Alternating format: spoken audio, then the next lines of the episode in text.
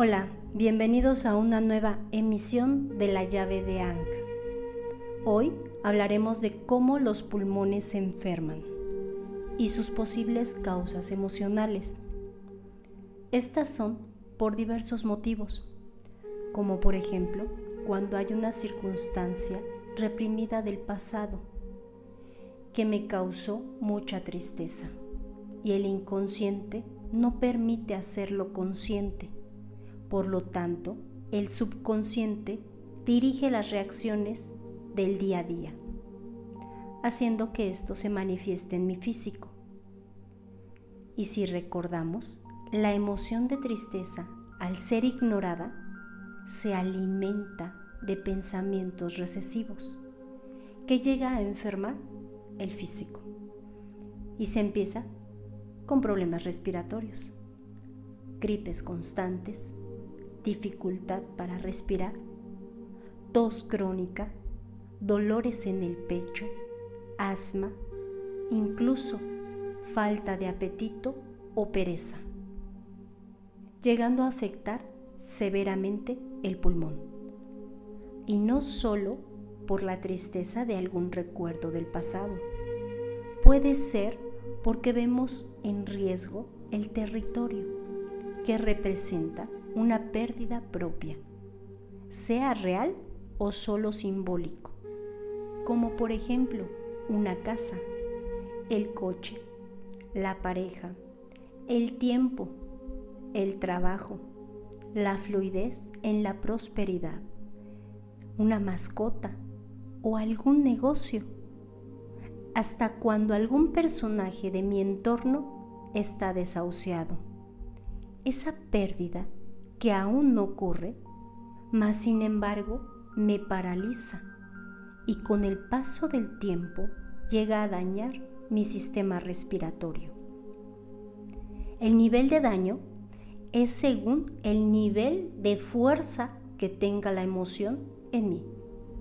Esto pasa no conscientemente, ya que cuando lo hacemos consciente y le sumamos elegir trabajar en esa emoción que nos está dañando, la empezamos a quitar ese poder de lastimar el cuerpo físico. Los problemas pulmonares simbolizan el aliento vital, el último suspiro, la pasión por vivir, la libertad, la comunicación, la vida misma por eso es importante reconocer esa tristeza profunda en el alma que no te permites manifestar, que te quita el aliento y la palabra, llevando a un aislamiento, a esa soledad que quema y no reconocemos. Ese miedo que nos paraliza para expresar, ya sea por impedimentos externos o por falta de coraje para reaccionar y ahínco para defendernos de todas las agresiones de nuestro día a día o de las penas del pasado. Todo eso que nos lleva a enfermar, que no sabemos poner límites, ni en la mente ni en el exterior. ¿Te sientes identificado? Entonces es momento de retomar tu propio poder, ese poder de elegir cómo quieres vivir, ocupando tu lugar, eligiendo sanar en el aquí y ahora, desde tu propio universo, con menos tristeza y más coraje para vivir, dejando a un lado consciente todas esas programaciones que nos restan que lejos de ayudar a tener una mejor vida, me lleva a sumirme en desesperanza. Esas que me gritan cubrir necesidades para pertenecer en un círculo social o hasta familiar y que me permito enganchar en discusiones o peleas que afectan mi espacio vital, siendo completamente innecesarias. Son simples circunstancias que me presionan por ese sentido de pertenencia o territorialismo. Al final, solo son decisiones que debemos aprender a empezar a observar cómo reaccionamos ante ello y de ahí elegir. Si lo que hemos aprendido lo podemos aplicar y entonces preguntarnos, ¿me suma o me resta?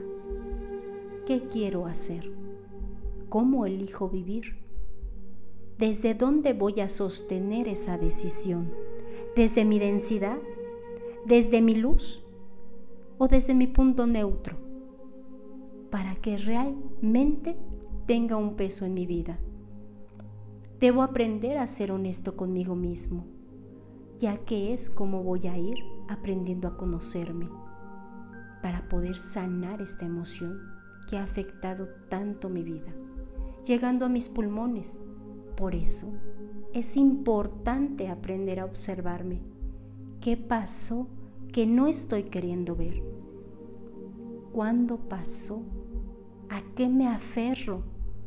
¿Con quién peleo y por qué? Así podrás darte cuenta de lo que has vivido, que te lleva a estar mal de tus vías respiratorias. Eso que no te permite estar sano que te limita. ¿Estás dispuesto a continuar viviendo enfermo constantemente? ¿O quieres sanar? Entonces, es momento de hacer algo por ti mismo. Buscar apoyo. Es más fácil en compañía que en soledad. Te ayuda a ver desde otro punto de vista. El vaso medio lleno o medio vacío. ¿Tú cómo lo ves? En mi andar, lo que me ayudó en demasía es la geometría sagrada. Y si a eso le sumas las sesiones vibracionales, bueno, es más potente. Es una herramienta que te ayuda a elevar la vibración, limpiando tus células y equilibrándolas en acompañamiento de tu trabajo interior, facilitando tu proceso que solo tú puedes realizar desde tu propio interior, aprendiendo la resiliencia que hay en ti y haciendo esa maravillosa alquimia, volviendo a ti la fortaleza para este camino de aprendizaje. Y así poder hacer una diferencia en tu vida, solo por hoy. Déjame saber tu pensar. Puede ser aquí, en los comentarios, o en privado por Facebook de la llave de Anka. Gracias por ser y estar. Yo soy Rosa Cruz. Hasta pronto.